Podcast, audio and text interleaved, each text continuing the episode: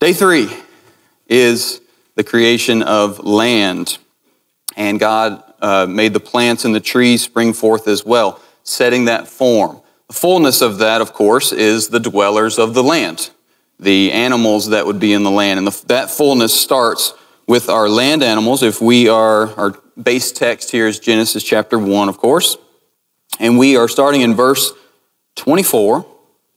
And God said, Let the earth bring forth living creatures according to their kinds, livestock and creeping things and beasts of the earth according to their kinds. And it was so. And God made the beasts of the earth according to their kinds, and the livestock according to their kinds, and everything that creeps on the ground according to its kind. And God saw that it was good.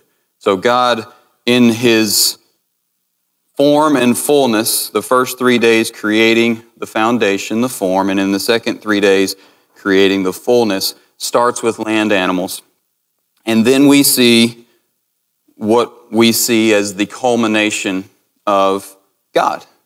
And that's when he creates mankind. That's when he creates us. Nothing else that he created is made in his image except for us. Nothing else can choose between good and evil except for us.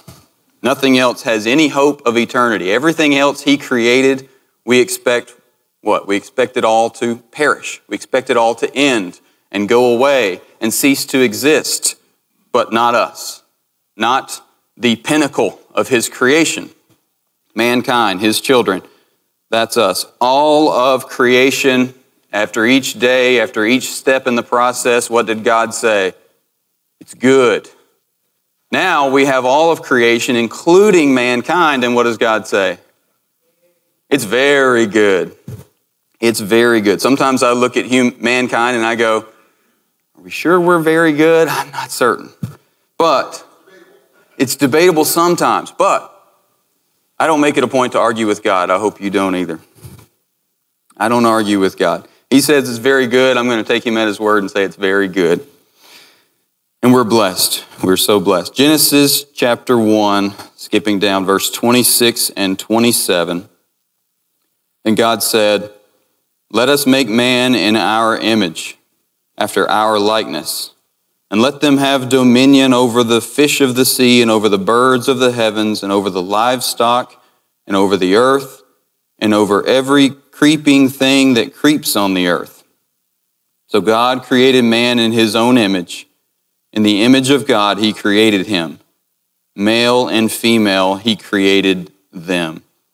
So that last line is, is, uh, is kind of a critical point in this as well, as we're going to analyze this text primarily for our lesson this morning. That, that first line, again, I don't like to argue with God. He says he made male and female, and that's it. He said he made two. I looked it up.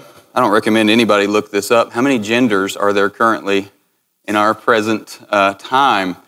You know, for between six and eight thousand years, we've had two. We took God's word on this and just said there's there's two. Uh, I read in 2014 there were 32. In 2017 there were 37, and there was an article from 2020 citing 52. And that's not just hey, there's 52. That's here's a glossary of each one of these terms. And uh, I read one, I, I, thought it said big ender, but it actually was bi gender, so that tells you what I know. I, it's all very confusing to me. But again, I don't say any of that to be derogatory or to be hateful or discriminatory. We're called to be better than that. I think we all, we all realize that. But at the same time, as I said a minute ago, I don't argue with God. God said He made male and female, and I think that's the final word on it. Of course, um, you know, that, that has to be our view. That has to be the church's view, no matter what. Again, we don't argue with God. So let's look at that particular passage in more detail where we'll spend most of our time. And the in his image is the name of our lesson today. But again, I told you we were going to be talking about good news. So I will be sharing with you why it is great news that we are created in his image. So when he says, let us make man in our image after our likeness, uh, the Hebrew word there for man is a generic term for mankind, which becomes the proper name Adam, as we know it. So the, uh, the image and the likeness that we see there applies. When I say man, if I say man, just so you know, I'm, I'm talking about mankind, humankind, men and women being absolutely equal on that, uh, 100% equal. And just as I said above, I don't argue with God. I also don't argue with women. They just have a tendency to be right all the time. And uh, I don't argue with women. But man, man and women being very equal in everything that we're going to discuss today uh, in terms of mankind and God's creation. Colossians chapter 1 and verse 16. If anybody wants to turn there. Actually, before I go there, before I go there, I want to bring up just a, just a few points before we dive in too deep. A few points of what I wanted to kind of cover today. My PowerPoint up there is really just an organization of points. It's, it's hopefully for you guys, the studiers and the listeners, to kind of organize where I'm going with this. But I think there's three really, really important things that we can learn from just this passage of being created in God's image. And I wanted to go through those three things primarily as our outline and the first thing is that it reveals the actual character of God for us. And just so you know, this first chapter of Genesis is our introduction to God. Now, we have the blessing of, we've seen the entire word unfolded. You know, the audience at this time, back in these days, may not have seen that, but for us, we've seen that, we know that, and we have that, that ability to see the full picture. But this is one of our, one of our first introductions to the character of God and, and who He is. And the primary thing that we should uh, understand first about the uh, character of God, I'll reveal my other points here uh, in terms of mankind and establishing purpose. So, as far as the character of God here, we have one true God. And that's an important point to start with. God knew, God is establishing himself as the one true God, the creator and sustainer of everything. God knew that people throughout history that people coming after this would assign gods for everything, like the God of the sea, the God of the land, the God of love, the God of war.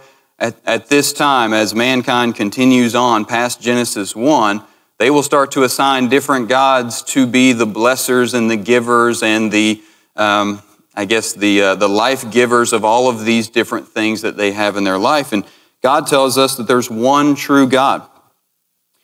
And if we go over to now, we can go over to Colossians chapter 1 and verse 16. I'm not reading this exactly word for word, it's a little bit paraphrased, but for by him all things were created in heaven and on earth, visible and invisible, whether thrones or dominions, rulers or authorities, and in him all things hold together. So with this with that God is establishing that he is the one true God, that He created everything that we see, that He breathed life into it. He created every bit of it, and He filled it all with His goodness.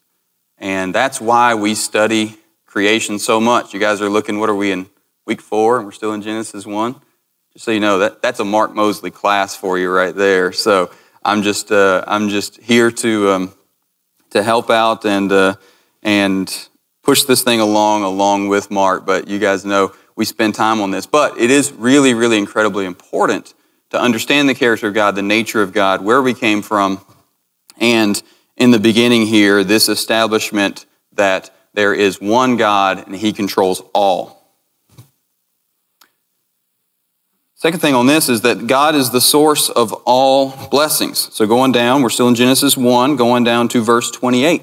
And God blessed them and God said to them, Be fruitful and multiply, fill the earth and subdue it, and have dominion over the fish of the sea and over the birds of the heavens and over every living thing that moves on the earth. Blessing. Blessing is the work of God. All blessings come from our Lord, from our Creator, from our Father in heaven. The power of anything to grow, to thrive, or to succeed is all because God is working through that particular thing, right? So if everybody, if anybody watched football yesterday, if you've ever seen it before, a lot of times when they're doing these post-game interviews, they'll speak to an athlete or a coach, and what's one of the first things that athlete or coach might say? First of all, I want to thank God because without Him, nothing's possible.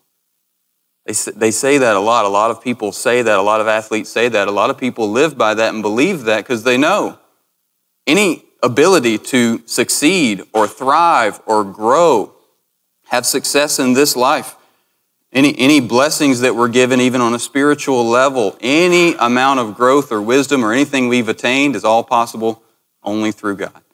And it's important that we remember that, of course, forever as His children. We know that all blessings flow from Him. And more about the character of God as God reveals Himself as a holy trinity, as the Father, the Son, and the Holy Spirit.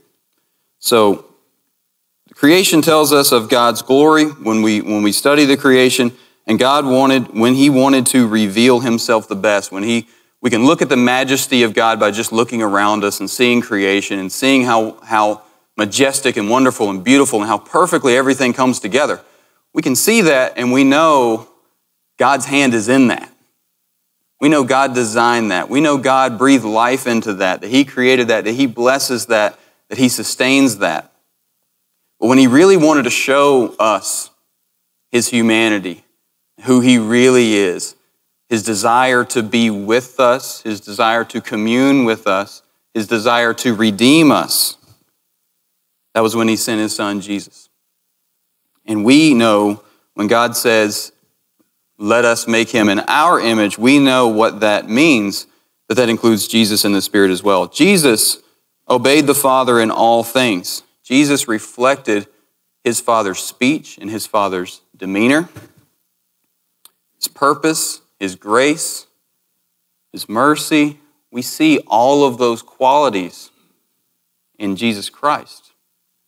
And we emulate of, we're called to imitate and emulate those qualities and be more like him. And we are very blessed that he sent Jesus, and we understand that Jesus is God and was there from the beginning with creation. 1 Corinthians chapter 8 and verse 6 says, Yet for us there is one God, the Father, from whom are all things, from whom are all things, and for whom we exist and one Lord, Jesus Christ, through whom are all things and through whom we exist. So we understand the importance of Jesus Christ, our brother, our Lord. And we understand the importance of God's Spirit, the Holy Spirit, the helper. The Holy Spirit, God's Spirit that can help us with our spiritual wisdom. Help us with our discernment. Help us as we strive to create the fruit of the Spirit that, that we are, are told about. He gives us comfort, He gives us peace, gives us joy, and He gives us hope. Galatians 4 tells us that God sent His Son to redeem us, and He sent the Spirit of His Son into our hearts so that we would no longer be slave.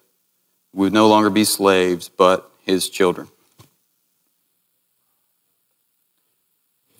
i take a little drink of water here.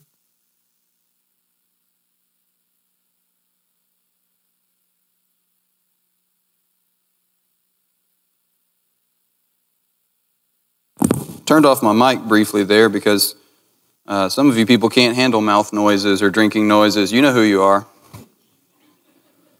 There's a condi- it, it, it, has a name, actually, I found out this past week or two. It's called misophonia. It's where just simple noises make you irrationally irritable, and it's okay. I understand. So I turn my mic off for you. At the same time, if I don't drink water, I'll get smacky mouth, and you misophonia people will be ready to get out of here too. So totally understand where you're coming from. All right. Moving on. to our second point is this idea of being created in God's image should and does unite and unify mankind underneath that umbrella. if we were all made in his image, then that should be a unifying factor for every one of us as men and women in mankind. God presents mankind as his loving creation and in his image, in his likeness. He immediately, from the very beginning of creation, has a lot more in mind for us than the creeping things and the livestock, doesn't he? He's got a lot more purpose for us, not just in the fact that he gave us dominion over that, that he created this wonderful creation and immediately made us in charge of it, made us to be stewards of that. But there's more. From the beginning, he involved us in his work. That was what he was doing. He's involving us in his work. He's saying, I'm creating this amazing world and I'm creating you to be a steward of this world. I'm giving you a position of power over every one of these created things. Genesis 1:29 And God said, Behold, I have given you every plant yielding seed that is on the face of all the earth, and every tree with seed in its fruit. You shall have them for food. And to every beast of the earth, and to every bird of the heavens, and to everything that creeps on the earth, everything that has the breath of life, I have given every green plant for food. And, if I can actually turn this page, and it was so. He involved mankind in everything that he, in part of his creation and what he wanted to do here on this earth, and he gave us a job from the very beginning. We were with him. Um, he didn't just create us just to be one of his creatures or one of his creations or just another thing that shows how powerful he is. He created sons and daughters. He created us to be his children, his sons and daughters, stewards of this earth, his amazing creation, and also heirs to, the, to his promise of eternal life in heaven. Even in the genealogy in Luke 3, it ends with Adam, the Son of God. We trace the genealogy all the way back to God, and that shows the intention and the purpose of we are his children, not just his, his creation well beneath. We are considered his children and stewards of this earth.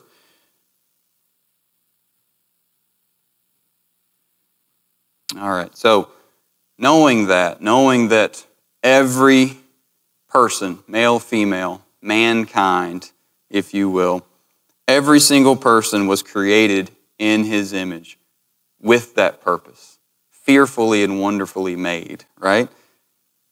We're included together as God's children. We are fellow heirs. That includes all of us, male, female, all mankind, and it includes all nations, it includes all races, all cultures, all languages. It includes all of mankind. Everything. Everybody gets traced back to who? You say God. But technically, after the flood, who does everybody trace back to? Noah. Everyone can be traced back to Noah's family. We are all fellow heirs in that. So, things that we see out in the world now and in history uh, things like radical nationalism or something that some people call Christian nationalism. It's in opposition to this fundamental truth that we're talking about here. These things are not from God. Racism is absolute hypocrisy. Whether you know you have it or you don't, it's something that we might struggle with, and we have to be very, very careful. It is hypocrisy, and it has absolutely no place in the heart of a child of God made in his image? What about elitism or any other type of discrimination like that? Is that bearing the image of God? And that's what we have to ask ourselves, really, with any question. You guys remember it was really popular back in the, I guess, 90s. I don't know, what would Jesus do thing. What would Jesus do is, is a valid question in everything that we do. And we also have a question that says, Does this please God? Megan will sometimes ask the kids, Are you being an image bearer?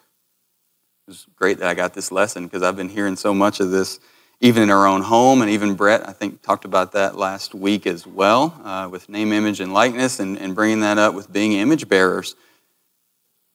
That's a great question to ask about our, our speech and our conduct and our actions. Are we being image bearers for God? We are called to honor all men and women, regardless. We're called to live godly lives before all men and women, and we are called to recognize the humanity and the image of God that's present in all men and women. Let's turn to John chapter 17. I'm going to be reading verses 22 through 23. the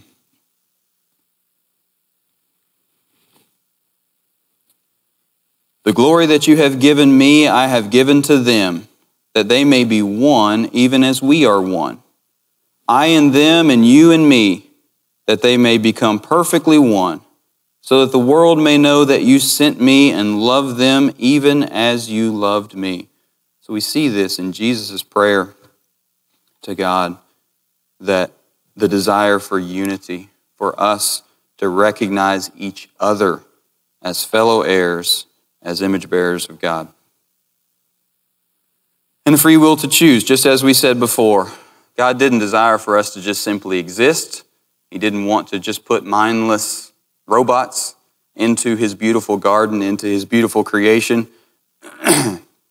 he wanted us to love him. He wanted us to choose him, to desire him, to be obedient to him, and to ultimately have fellowship with him. That this is what God desired from the beginning.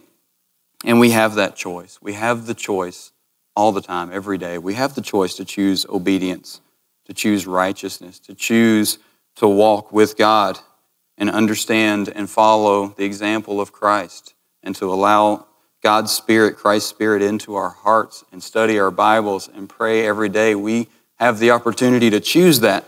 if we really, really understand just this book of Genesis, Mark and I are probably only going to take you through the first 10 or 11 chapters just understanding this book and what we've discussed so far, and understanding the really good news of the gospel is enough to choose God.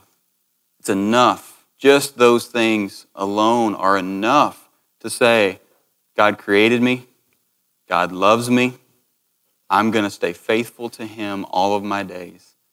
And the Gospels really show even further God's humanity and God's plan for us after the fall that we're going to discuss here in a couple of weeks. And my third and final point I wanted to make on this particular passage is that it is establishing purpose. Being created in God's image is showing us what our actual purpose is with our brief time that we get on this wonderful creation. I'm going to skip ahead just a little bit. Genesis chapter 2 and verse 18. Before I do that, you know what I'm going to do?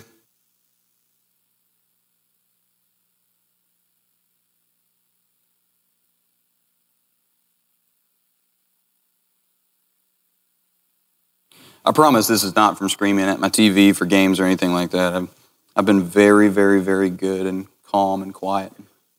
I think my wife would attest to that. All right, Genesis chapter 2, verse 18. This is starting to touch on Mark's lesson that he's going to do next week for us, getting into uh, Adam and Eve and, and marriage, the marriage relationship that's established here. But I'm just going to kind of briefly touch on this.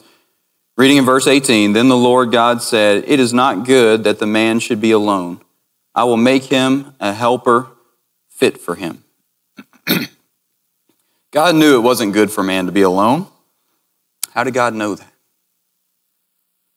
How did God know that? When God says in our image, what does that tell us about God?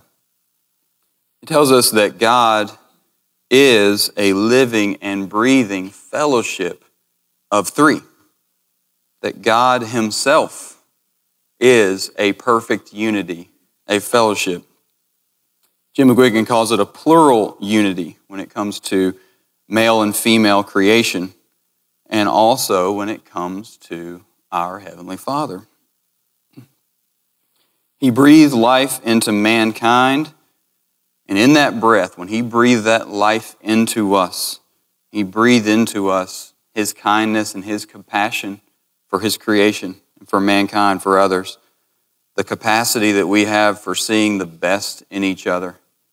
And that breathing from God, that essence that we have, also gives us an undying love for others more than ourselves.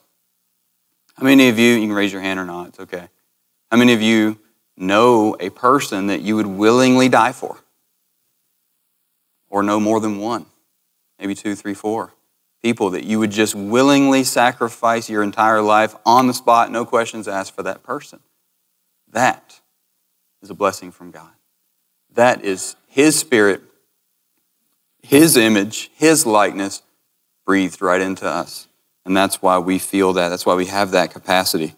Jim McGuiggan says God created man as a plural unity, male and female, because man was made for fellowship and for mankind. In order for mankind to be fully mankind, there must be a social element. So that community and fellowship together, so incredibly important to our purpose from the beginning.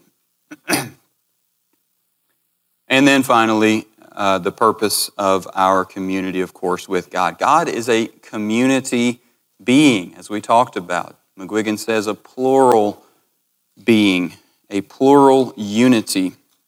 But God is also very personal, isn't He? God is also very personal. He created this perfect garden to have a relationship, to have a dwelling with His creation, with His people. He's a personal God, and He's always wanted, and He still continues to want, the opportunity to live with us in His perfect garden, in creation, in eternity. And the rest of His Word, as we study God's Word and, and read it throughout, that theme is continued all the way through His plan to redeem us uh, despite our sin. And Satan knows that, doesn't he? Doesn't Satan know how much we need community together and how much we need community with God? Does anybody have a friend who sometimes has one toe in the world and, and one toe with God? And you're trying to connect with them, you're trying to reach out, they're canceling on plans, they're starting to not show up to things, they're starting to be distant. To, Satan's working on them. They're separating themselves from God, moving more towards the world and moving away from our community, our spiritual community. And that's what's so wonderful about this group right here. This is a group of believers all heading in the same direction. And we hold each other accountable. We're able to hold each other accountable, hopefully. We're able to be vulnerable with each other and be honest with each other and help each other as we all strive for the same thing to get to heaven, to have communion with God. Satan knows that. He tries to separate us. We see it in the garden, we see it in our lives. Satan is always trying to separate us from God and from God's people. So be on the lookout. He's crafty. But as, God, as Mark said last week, don't give Satan too much power. We already know who wins this battle. We already know that God made us in his image and with that, we can defeat it. We can overcome it. We're never tempted beyond what we can actually handle because that life has been breathed into us, because we are image bearers of God. That's good news. That's the great news that I wanted to share with you this morning. Is that because of that, we can overcome. Satan does not have any power over us because of that. We are spiritual image bearers. And there are things that I will sometimes do no matter what. You guys may, may know this about yourselves. You may see it in your own lives. I can sometimes bear the physical image of my own father. Sometimes I will do or say something and I'll go, whoa, Billy Owens just came through me and I'm not so sure I like that. That's why those progressive commercials are so genius. We can't, we can't stop you from becoming your parents. And they do all these cringy things. As my daughter says, cringy things. They do all these cringy things that parents do, there's no stopping that.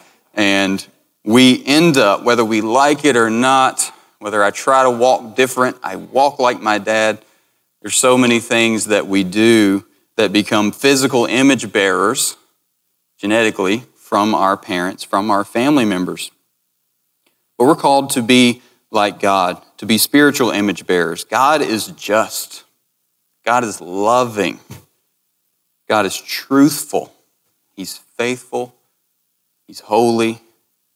And I'd say being the image bearer of those qualities should make us very, very proud.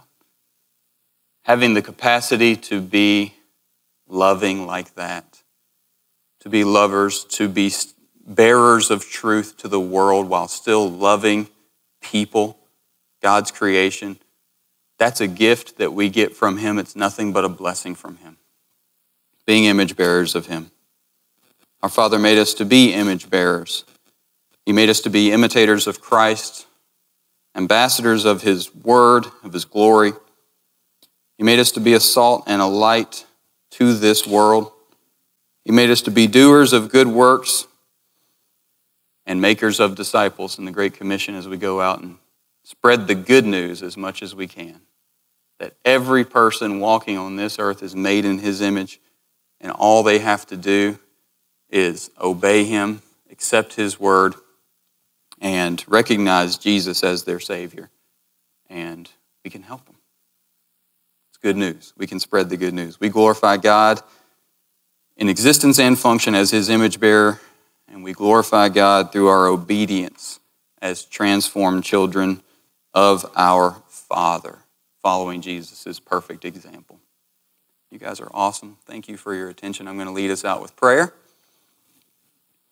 Heavenly Father, we thank you so much for creating us, for loving us, for putting us here on this earth with a purpose from the beginning, that you breathed your life into us that you gave us your Son to save us from our sins, that you gave us your Spirit to guide us and give us comfort and hope, that you continue to watch over us and bless us every day, that everything we do should be uh, reflective of you in your image, in your likeness, as we strive to be better together, as we strive to follow your word better and to lead more people to you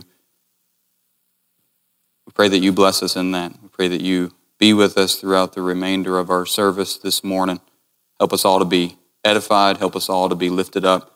Help us all to be uh, renewed, encouraged, and motivated to continue to center our lives, our family.